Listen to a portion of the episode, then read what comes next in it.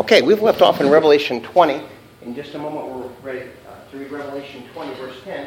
You may remember from last week's class, if you were present, that we talked about the fact that uh, Satan's locked up for um, a thousand years, and that doesn't mean he's completely locked away, but John specifies in uh, Revelation 21 through 3 that he is not able to deceive the nations for a thousand years. So he's still powerful, he's still influential, he still has a kingdom, he's still doing many uh, bad things, but until the little season, uh, the time before Jesus' next and final coming occurs, he's going to be limited as far as some of the things that he can do in the world, worldwide deception. Now, generally, when uh, people think about Revelation 20, they often, and I'm not necessarily talking about members of the church, but they often think of things in this way.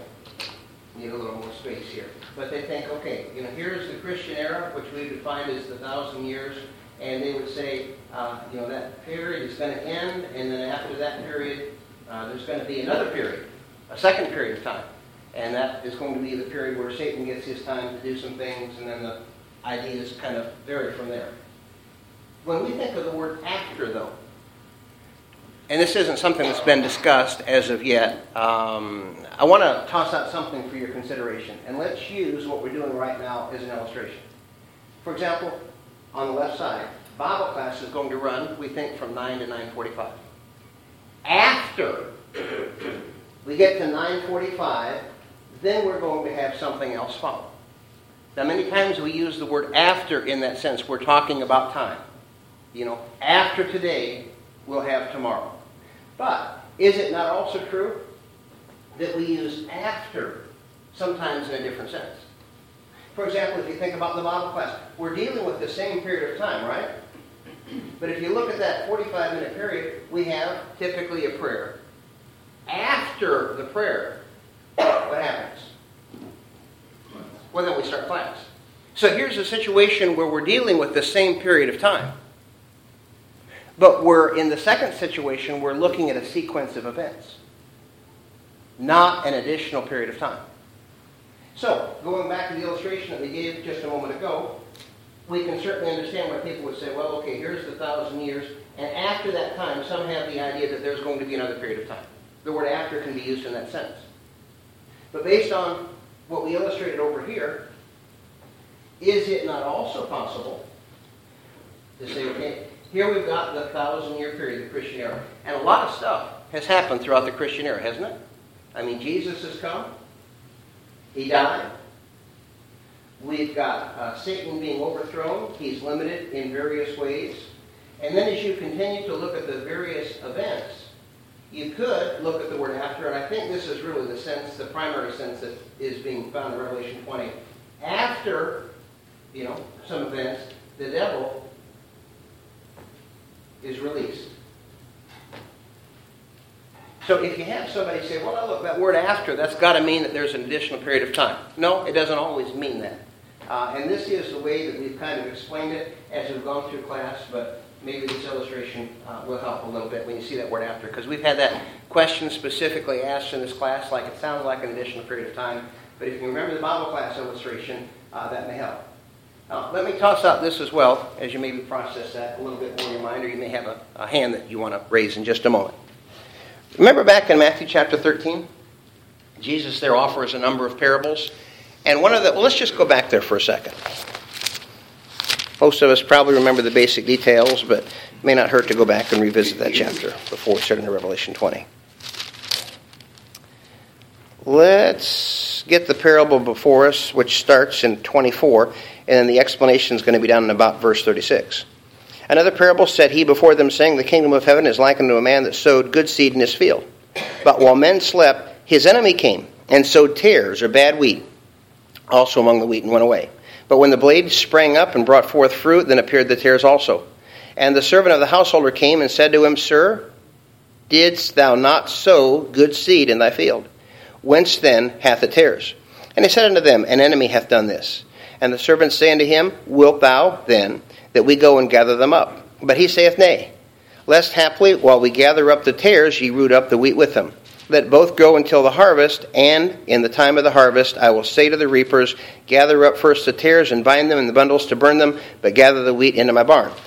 Well, that's an interesting teaching, and thankfully Jesus explained it beginning with verse 36. Then he left the multitudes and went into the house, and his disciples came unto him, saying, Explain unto us the parable of the tares of the field. And he answered and said, He that sows the good seed is the Son of Man. And the field is what? The world. That's a key detail. And the good seed, these are the sons of the kingdom, and the tares are the sons of the devil, or the evil one. And the enemy that sowed them is the devil, and the harvest is the end of the world, and the reapers are angels. So as you look at what we were talking about a moment ago, you have here during the Christian era, is the devil sowing some seeds? Oh yeah, no doubt about it. But as he sows those seeds, Revelation 20 tells us the seeds are going to be, well, let's think of it in terms of pounds. Hundreds of pounds or thousands of pounds? Well, think about this. Remember, he's got his little season. And is the little season going to be the time where he can do more work or less work? Less. Well, if he's going to be able to deceive the nations during his little season, would it be less or more? All right, it's going to be more because, you know, Gog and Magog, he's talking about all kinds of influence. So now he's still sowing seeds, but is he sowing, figuratively speaking, in the hundreds or in the thousands? Well, it would be in the hundreds because until the little season comes. Now, whether or not we're in that, we don't know. But he, he has certainly some ability. But when the little season is given to him, and he can go out and, you know, then, I mean, it is major activity. He's out there planting all kinds of things. And it, well, and it could be. Um, we um, briefly uh, had a chance to mention that and discuss that in one class. We don't know when that little season is going to be. But it is going to be so bad that in Revelation 20, verse 9, John pictures Satan's little season. Uh, it gets to the point where God's people feel like they're encompassed. Satan has really gone out into the world. And last week, if you were in class, I know several were not. Uh, we had some weather issues um, that has kept some people out for uh, various weeks. But as you look at our current society, remember the isms that we went through? We've got atheism, we've got denominationalism, we've got humanism, we've got secularism, we've got communism. I mean, we've just got dozens of isms. Now, that's not to say that we're in a little season, but it does let us know that Satan has out there a lot of false philosophies in the world, and he's using them very effectively. So, if we're not in that little season yet where he's not able to go out there and um, do even more damage, if you will, not to the point of demon possession, it is, uh, when that time comes, going to be a very, very scary time. All right, any thoughts that you have before we pick up with Revelation 2010? Okay. Let's pick up with that 10th verse. And the devil. The devil that deceived them was cast into the lake of fire and brimstone, which are also uh, the beast and the false prophet, and they are tormented day and night forever and ever. Now, not a lot of information to say about this, but John makes it clear here that Satan his interest is in tempting humanity, in trying to lead people away from God. He started that with Adam and Eve, and especially during that little season, he's going to do his very best to um, bring as many people as possible into his kingdom. Uh, we know he's a great deceiver, he's a master deceiver, and John says the day is going to come uh, when Satan is going to be cast into the lake of fire, the second death, hell, different descriptions for it, and then he's going to start paying for all the evil that he did. Uh, John specifically here describes it. Uh, he's cast, doesn't want to have that experience, but he's going to be, um, even though he doesn't want to go there, uh, thrust by someone, something into the lake of fire as well as brimstone. Uh, you know, it's one thing for Satan to go there. But as we look at the Bible, this passage included, we find that Satan's going to have some other people in hell. He's going to have some company. Uh, John describes this as the beast. Well, remember back in Revelation 13, how many beasts do we read about there? There's the beast of, all right, beast of evil civil government, and there's also the beast of false religion. All right, do you see those two beasts here in Revelation 20, verse 10? Also, the. All right, there's a false prophet. Well, when you look at that false prophet, what would you relate that to? Or what's it equivalent to in Revelation 13? Which of the beasts? All right, the false religion. So if that's false religion, and we know we've got two beasts total, Revelation 13, that's one. Then when he refers to the beast, that's got to be the other. And what's the other? All right, then that's going to be the evil uh, wicked, the false governments uh, that he's used throughout time to um, a great deal of success. So you have here really the unholy three Satan, false religion, and false government. Then this other point John says that they're going to be tormented. And he describes that torment. What's that going to be like? Or how does he describe it? It's going to be endless forever and ever. Now, this is an interesting expression because as you look at how this is worded in the original text, it is the strongest possible statement for endlessness. Now, think about that. The strongest possible way to describe activity which never stops. So, as the devil goes to hell, God is warning us that this is going to be an experience for him, for those involved with false religion, those involved with evil civil government, uh, especially the kind that has oppressed God's people, um, the unsaved. They're going to enter into this state, and hell will never get any better. It will never cease. Uh, it's also interesting, I think it's parallel to Matthew 25, verse 41. That's the chapter, the part of the chapter where Jesus compares people to sheep and goats. And he talks about these will enter into eternal life, and these will enter into eternal damnation. All right? That word there, eternal, is, is the same for both. So, whatever eternal life is, as far as the duration, eternal destruction is also going to be of the same duration. So sometimes people say, well, yes, we believe in heaven and everlasting life, but when it comes to hell, God's a merciful God, and we think hell's not going to be everlasting. We think, you know, people are going to suffer there for a period of time, and then God is, is going to somehow relieve them of that. Uh, that's not what the Bible teaches, either here in Revelation 20 um, or in Matthew 25. Anything that you want to touch base on before we look at verses 11 to 13, Revelation 20? Stan? I think there's something a funny here with the word "are," and I'm not sure exactly what it is, so I'll just throw this question out there. I may have been under the assumption that when judgment happens, it's going to happen all at one time, and everything is going to happen together. But he says that Satan's going to be cast into the lake of fire and brimstone, where the beast and the false prophet are. That would indicate that they were there from previous times. Yeah, um, that's a good observation. You're not the first, excuse me, to make it. Um, my answer to that is found at the end of Revelation chapter 19. If you back up, let's just start with 1919. And I saw the beast and the kings of the earth and their armies gathered together to make war against him that sat on the uh, throne, or on the horse, and against his army. And the beast was taken, and with him the false prophet that wrought the signs in the sight wherewith he deceived them that had received the mark of the beast, and them that worshipped his image. The two were cast into the lake of fire that burneth with brimstone. My understanding is that he uses the word are not so much to describe what's going to take place at the end of time, but the word are is related to Revelation 19. In other words, he's already talked about the fate, if you will, of those involved with false religion and those involved with evil civil government. So, based on that, since he's already talked about that, are from that standpoint. Just from the standpoint of reading through the text, rather than trying to say, well, okay, here's hell, it's already got some occupants, and now the devil goes there too. Now, that could be the case. Um, is everybody going to be cast into hell at the same time? Or is it going to be, it's kind of like one, two, three, four, five, and you know, your number's up, your number 10, so off you go, and the other nine are there. Um, so you could take that particular view, but based on Revelation 19, you, you have the other option as well. So, um, very, very good observation on your part. Anybody else? Okay, let's read down now through verses uh, 11 through 13. And I saw a great white throne, and him that sat upon it, from whose face the earth and the heaven fled away. And there was found no place for them. And I saw the dead, the great and the small, standing before the throne, and the books were open. And another book was opened, which is the book of life. And the dead were judged out of the things which were written in the books, according to the works. And the sea gave up the dead that were in it, and death and Hades gave up the dead that were in them. And they were judged, every man according to their works. Okay, kind of following up with what Stan uh, indicated a moment ago, you've got various people going to hell. And before that happens, you've got people standing before the Lord, the great white throne. Well, some observations about the uh, expression great white throne. When you think of the color white, especially in this context, what does white remind you of?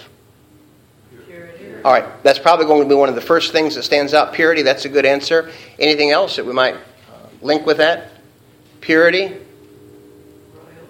Royalty, I think you could do that as well. Holiness righteousness, sinlessness, all of those words. In fact, if you think about white and you reflect on the Lord's life, you ever see white in the life of Jesus? Yeah. Matthew 17, verse 2. He's transfigured, and his garments become white. Brighter, the Bible says, than any fuller could whiten them. So it is this dazzling, this radiant white. Well, you have the same kind of uh, image now being applied to the end of time. And then John, as he describes this throne, he says it's not only white, what else is it? It's great. Why might he use that word? It's a great white throne. All right. You know, when we think about God, it's not going to be small stuff. It's going to be great. It's going to be significant, um, impressive to the greatest degree. Anything else? The great throne. Hmm? All right, power. I think you could um, make that point as well. Forever. I think you have that point in there too. The other thing that kind of springs to my mind is that, you know, there are some events. For example, let's say that somebody celebrates an uh, anniversary. You know, they've been married two years. You think that anniversary is going to be celebrated in the same way that the 20th, or the 25th, or the 50th, or if they really live a long time, the 75th? They would say, this is a special anniversary. So when we think about the great white throne, to me, one of the other things that's associated not only with power and, and all the other answers that were mentioned there, but great in the sense of it's going to be a very special occasion. I mean, it's going to be not only a big deal, it's going to be the biggest deal that people ever experience in life. Uh, it seems to me that Jesus is sitting on the throne. You may remember back in Isaiah chapter 6, verse 1, the prophet, uh, he has this experience and he saw the Lord lifted up. Uh, you've got a throne uh, in that context. 2 Corinthians 5.10, uh, that's one of the passages that inclines me to think that we're talking about Jesus here. The Bible there, through Paul, says, For we must all be made manifest before the judgment seat of Christ. So Jesus certainly is going to have a part in judgment. Uh, he's going to be the one who judges, John 5, verse 22. And uh, this is the same throne that Jesus referred to in Matthew 25, verse 31, where he talks about the Son of Man, the throne of his glory. So people can have various seats, various thrones, various chairs, but this one is going to be very, very special. Anything you want to ask based on what we said thus far? All right, well, let's dig into something else. John, as he talks about the face of deity, and again, I uh, am thinking this is Jesus based on the passages that I just gave. He says something fled from the Lord's face. What fled? Okay. Well, that's kind of an unusual statement. Uh, let's begin. I'll at least give you this much. I don't think that John is saying they went off to a different location. For example, if you flee from somebody, you're going to leave the immediate area, but you're probably going to be, you know, in the next um, um, parking lot, or you're going to be over there, the neighbor's um, lot or neighbor's house or something like that. Probably not what he means. In fact, we probably could offer a pretty good parallel to the statement. What's he mean? What do you think he means when he says heaven and earth fled?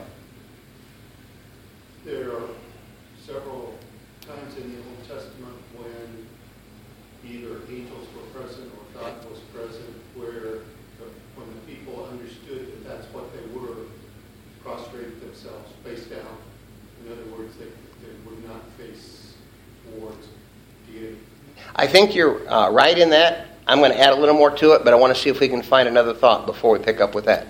Heaven and earth fled. Any passages in the Bible, maybe something written by Peter? 2 Peter 3? Does this happen? Does this kind of refer, say, like the flood? When, when the flood happened, there was nowhere for anybody else to go? Well, um, I would say that you're on the right track, but let's just add a little more to that because that's the first answer I want to think about. Peter says heaven and earth are going to be destroyed. 2 Peter 3, uh, verses 7 through 12. Fire, you know, they're going to be burned up. Well, that's another way of saying it seems to me what we have here in Revelation chapter 20. They fled. Well, not literally. It's a way of saying that they were destroyed. Revelation, remember, has a ton of um, symbols and a lot of figurative language. So uh, that, that they're going to be removed. There is not going to be any place to go uh, just as there was not in the flood, but at the end of time, you're going to see that magnified, uh, really to the ultimate degree, because on the um, earth, the flood, people could still live here and reside here. But if you're going to destroy the heavens and the earth, they're gone. Then you have the point that Stan was making a moment ago.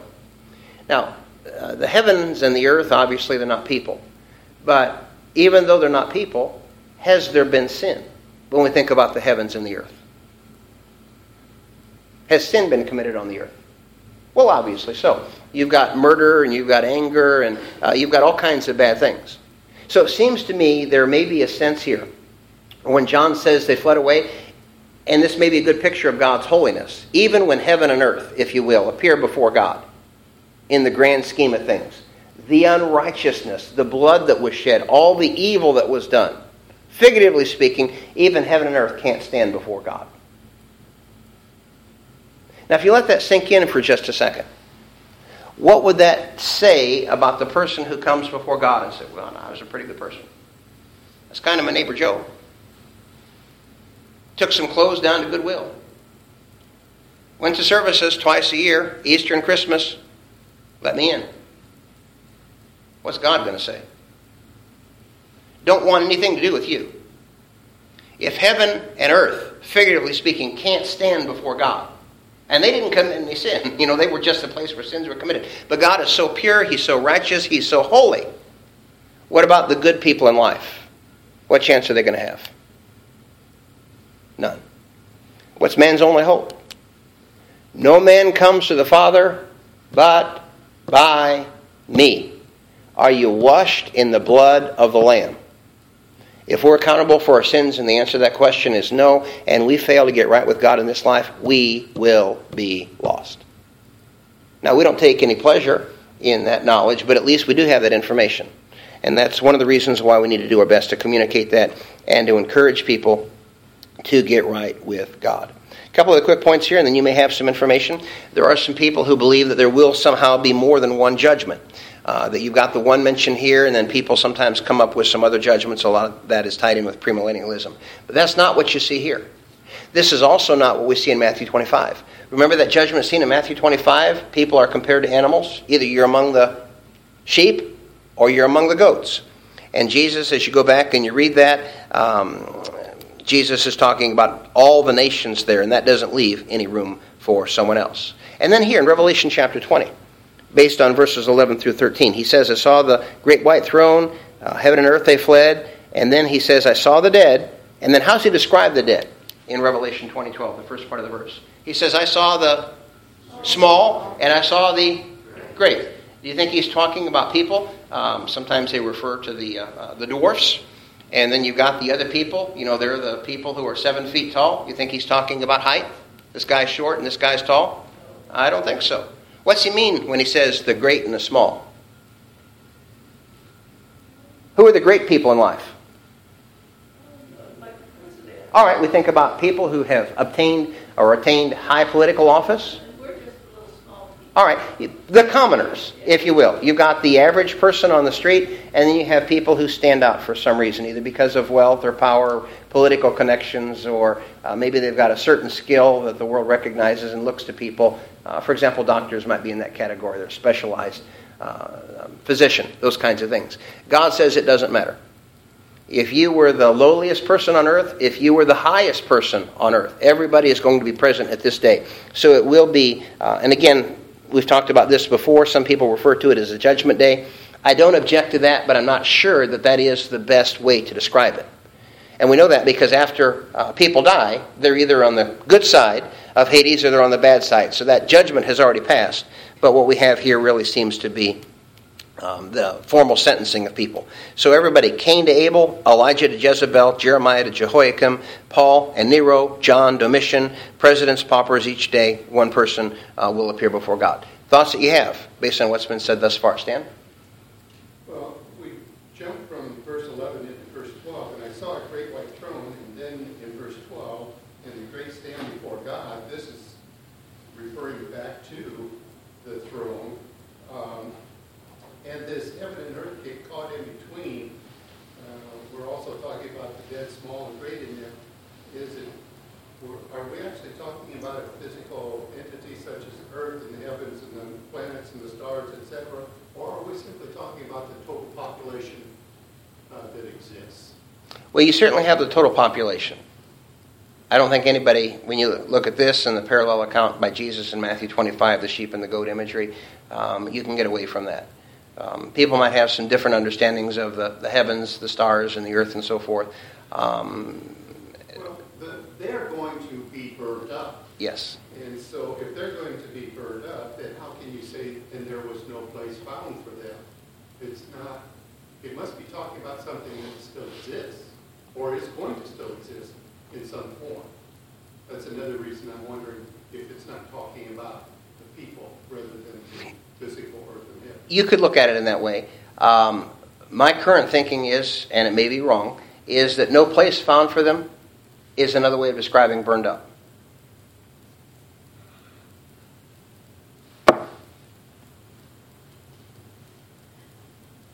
Okay, I'm going to let you may want to have uh, a minute to go back to that thought before we end class, and that's fine, but you can munch on that for a little bit if you like. So, all right, anybody else?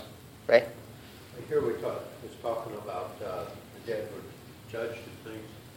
Now, in verse six, we talk about there was no power Yes. over that judgment. So are we talking about the same judgment here, or are we talking about just the judgment of those that uh, were still outside of Christ? Let me say a couple more things, and then if we need to go back and revisit that, which we might, let's pick that up. But let's just kind of put that on hold for just about a minute. Anybody else?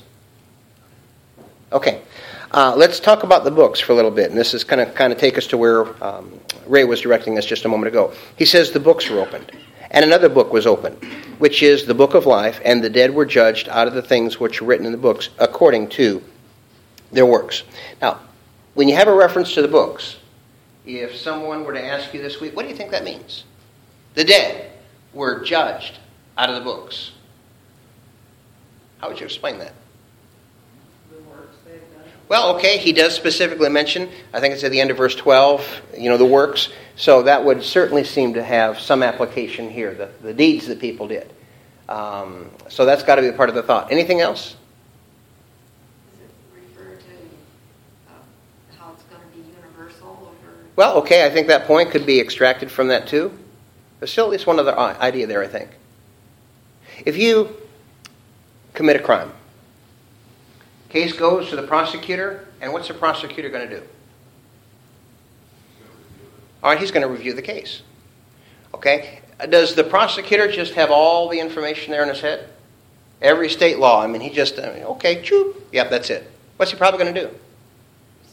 He's going to research. He's going to go back and check the books. Now, it's probably computerized now, but uh, you've probably seen some pictures where they've got all the law books out there. So, we're familiar with the idea that there is a connection between books and law. So, not only does it seem, based on what we have there at the end of verse 12, people are going to be judged by the works, but also when you think about the um, point related to the law that people lived under. Not everybody's lived under the same law from God, have they? No. Was there a law prior to Moses' time?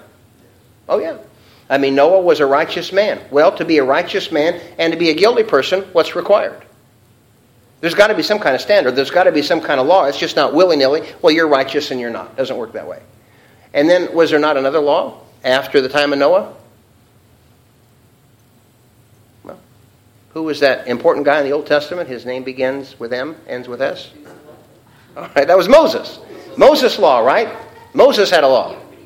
And then is there another law that we read about in the Bible? There's a law of.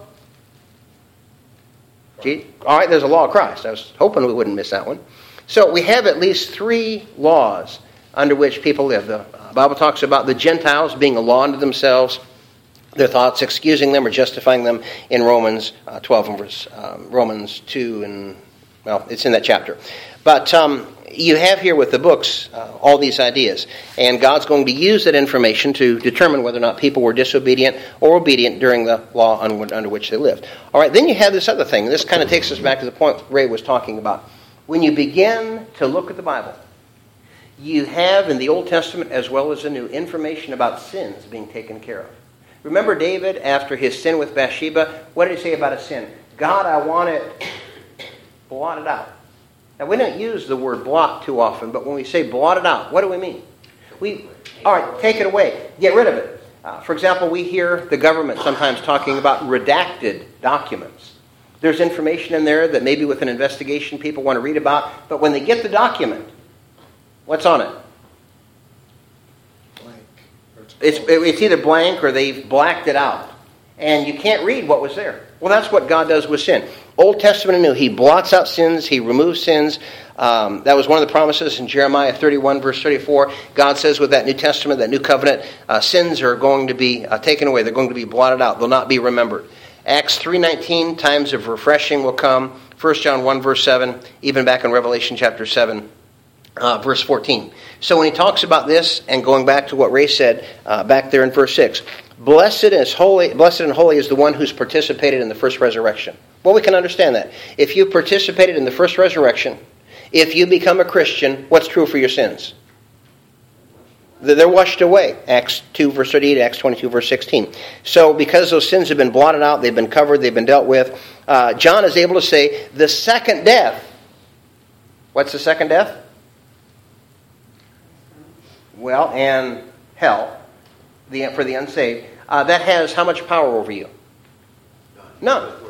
That's right, because you're standing in the grace of God, your sins have been forgiven, you're in Christ.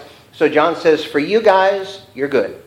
Don't have a thing to worry about. In fact, I think I had here um, a couple of passages from 1 John that I wanted to look at. John talks about, I think it's 1 John 2, verse 18. And then there was another one which I don't see offhand. It talks about having uh, confidence, not being ashamed when Christ comes. Let's see if it's 1 John 2.18. Nope, that's not it.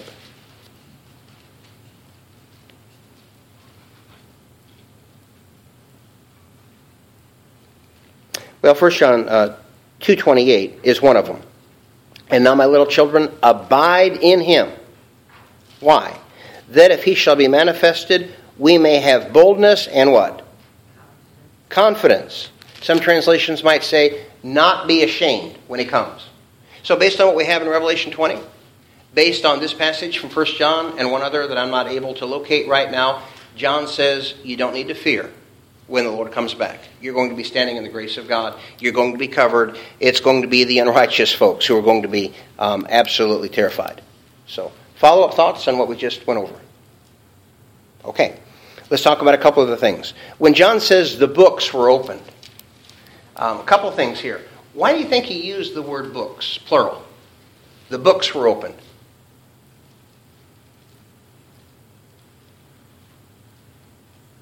Well, if you're going to record something, well, let's use the Bible as an example. We've got a book, right? But as we look at that book, is everything about Jesus and the New Testament recorded in there? No. I mean, we have all we need, all God wants us to have, but it's not going to be big enough. But if we want to record all the information about something, oftentimes, will we need one book or more than one book? We're probably going to need more than one book. So here, when he says books, he doesn't specifically tell us why he used the plural. But falling back on the illustration that I just gave, if you have books about something, what's that imply? Thoroughness, completeness, nothing's missing. And that seems to be to the uh, to me to be the idea when he here when he talks about going to open the books. It's a way of saying that nothing is going to be missed. It would, in my mind, describe God's omniscience. Everything is going to be in full and perfect detail. Uh, there will be no chance for mistakes. God's not going to miss even the slightest thing. Then let's make uh, a couple of the quick points about this as well. John says the books were open. Again, we don't know for sure. But bearing in mind that this book has a lot of symbolism, would you imagine that there's going to be um, literal books up there? Well, let's see. Okay, you know, we've got Stan Palmer. He's over here in page 562, volume 69. Think it's going to be like that? I, I don't think so. But God uses figurative things to help us understand spiritual things. And especially in this book, it's not going to be literal. So whether we're dealing with the uh, books, the uh, records of the lives of people, or the book of life, it could be uh, that we have some literal image here, but I suspect it's probably not. Thinking about the book of life, we've seen this reference at other times in this uh, letter, and the book of life is mentioned six different times, and it's that record, if you will, of God being faithful to him. There were these kinds of books in the first century. There were records of people being uh, good citizens, and that's you know really uh, what we're talking about here. Uh, John says the people who are listed in this book. Uh, the other passage I just saw, 1 John 4, verse 17.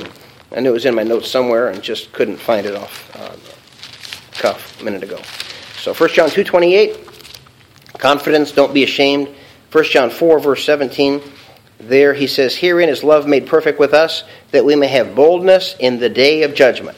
Think about that. In the day of judgment, he says we can have boldness because as he is, even so we are in this world. Now, that is a great, great promise, and you can see how it fits in quite well with Revelation chapter 20. Unrighteous people, no boldness, a lot of shame, but with God's people, they're told, you're going to be okay.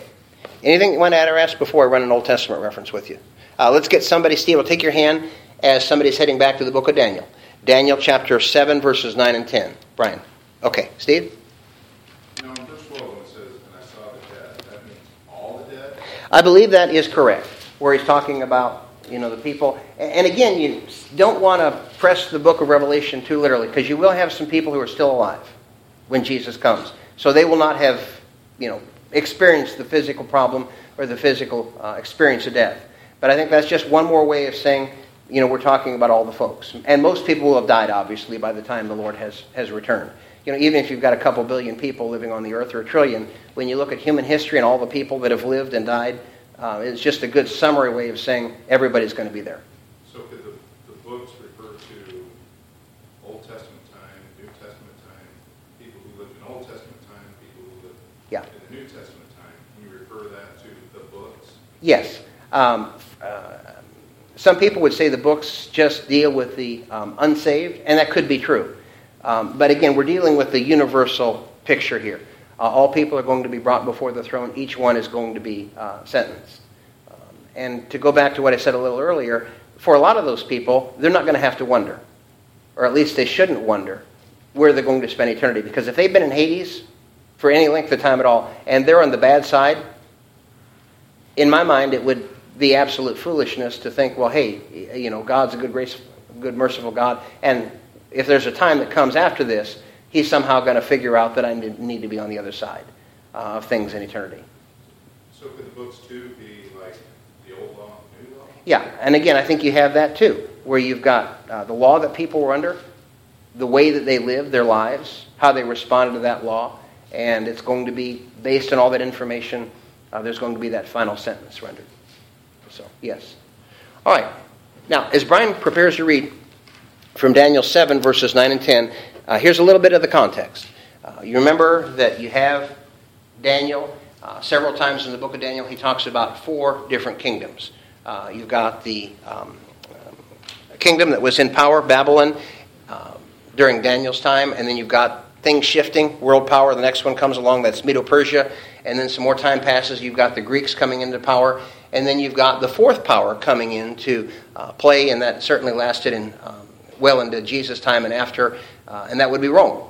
And uh, here, John or Daniel is talking about um, the fall of Rome, uh, what's going to happen to it, and even though this is about ancient Rome, a culture, a power that's been gone for uh, many, many years, there may be some ultimate application here to the end of time. But again, bear in mind, Daniel doesn't seem to be talking about the end of time per se, Rome, what was going to happen to it, but I think that prefigures the second coming.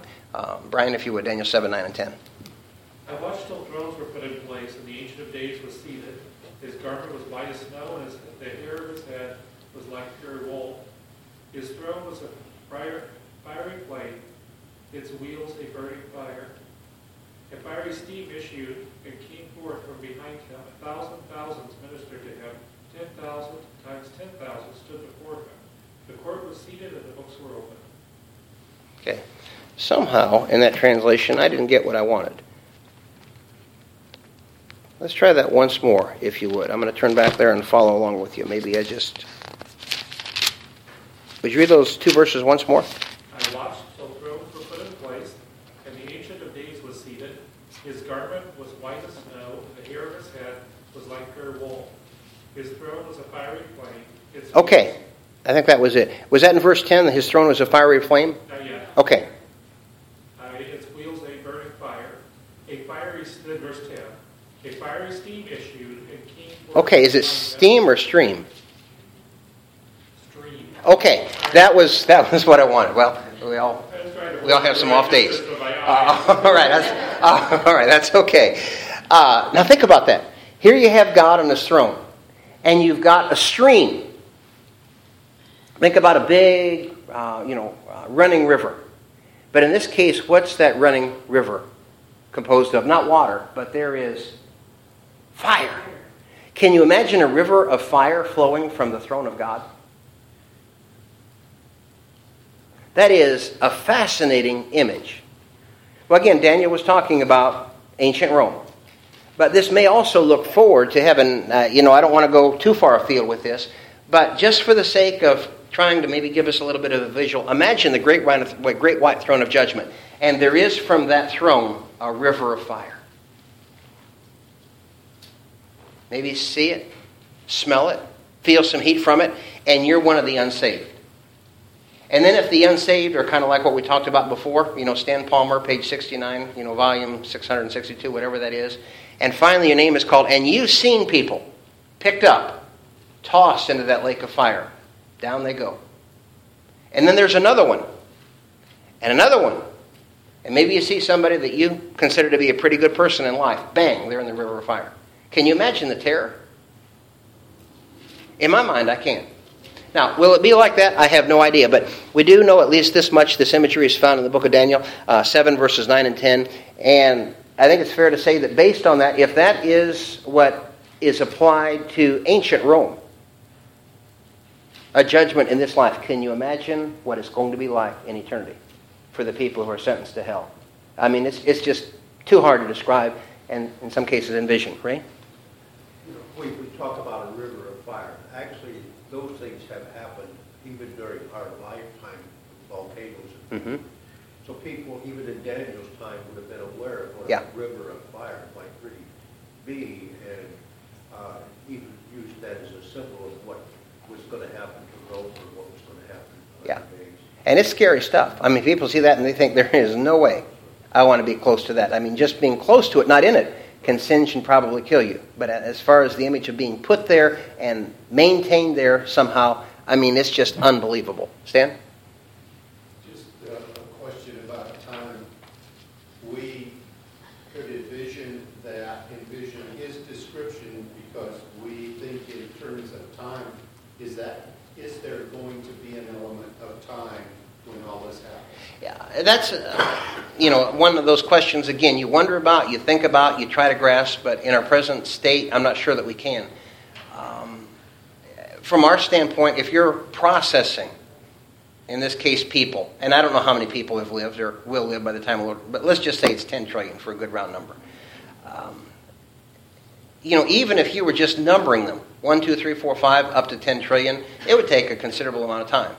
To actually judge people or sentence people based on their works, you know, you're, you're going through the life of a person and saying you are condemned to an eternity in hell because of how you lived and here are the reasons. Um, you know, that to me would almost seem like an eternity, quote unquote. Um, but maybe people will somehow have an instant recollection. I don't know. Um, but when we think about God, He usually is pictured in such a way where He doesn't take unnecessary amounts of time. I mean, He acts, and especially with things like judgment. It's swift, it's certain, and however that's going to be. I mean, even the coming of Jesus, the swiftness is emphasized. So, building on that a little bit, you've got a swift coming, and then you know the judgment is drug out. Looking at it from our perspective for the next you know ten thousand years, that to me doesn't seem to be consistent with what we find in the rest of the scriptures. So, exactly how that works out, how much time, quote unquote, it will take, I don't know. But it would seem to me that somehow uh, it's going to be done in a fairly expeditious manner. Anybody else? Okay, let me make a couple of the quick points, and then we find a good breaking point. We'll talk about death and Hades uh, next week, and I will throw something out for you uh, based on the King James translation. Uh, where we were, he talks about in verse 13, he says, And the sea gave up the dead that were in it. But again, you have to be careful here as far as the language is used, because remember, heavens and earth, 2 Peter chapter 3, they're going to be gone. Uh, so the sea is certainly not going to be available for people to use. But what's he mean there, you think? The sea gives up the dead in it. Just the sea? Why mention the sea? But if somebody is, you know, goes down in the shipwreck, they died at sea. Now things have changed, but especially in John's day, somebody dies at sea, going to be able to recover the body? No. I mean, if it goes out there, you know, in the middle of the ocean and somebody sinks, he's gone. You know, we're, we're, we're not going to be able to have any kind of burial for him. So when we think about sea, that is one of the places where we, we can't always reach, even with our modern equipment. So it seems to me this is an image to say no matter where you die, are you going to show up the judgment day? Yeah. In our time, we've got some, uh, for example, the Space Shuttle Challenger back in, what, 86 was about the year that that um, went south and people died in space. Uh, is that going to be a problem for God? Those people who died in space? He's going to be able to get them too. So wherever we were, uh, land, sea, up in the air, space, and so forth, it's not going to be an issue. All right, let me ask you this question. Anybody have the King James translation? Okay, Bonnie, would you read for us? And the sea gave up the dead which were in it, and death and hell delivered up the dead which were in them. And they were judged every man according to their works. And then 14.2, if you would. And, and death and hell were cast into the lake of fire. Okay, now think about that. That strike you a little odd? What's a lake of fire? Hell. All right, so just read that as hell. And hell was cast into hell. Someone says, well, that seems kind of odd. We'll answer that question next week. Thank you. It's a good teaser. Yeah, teaser. You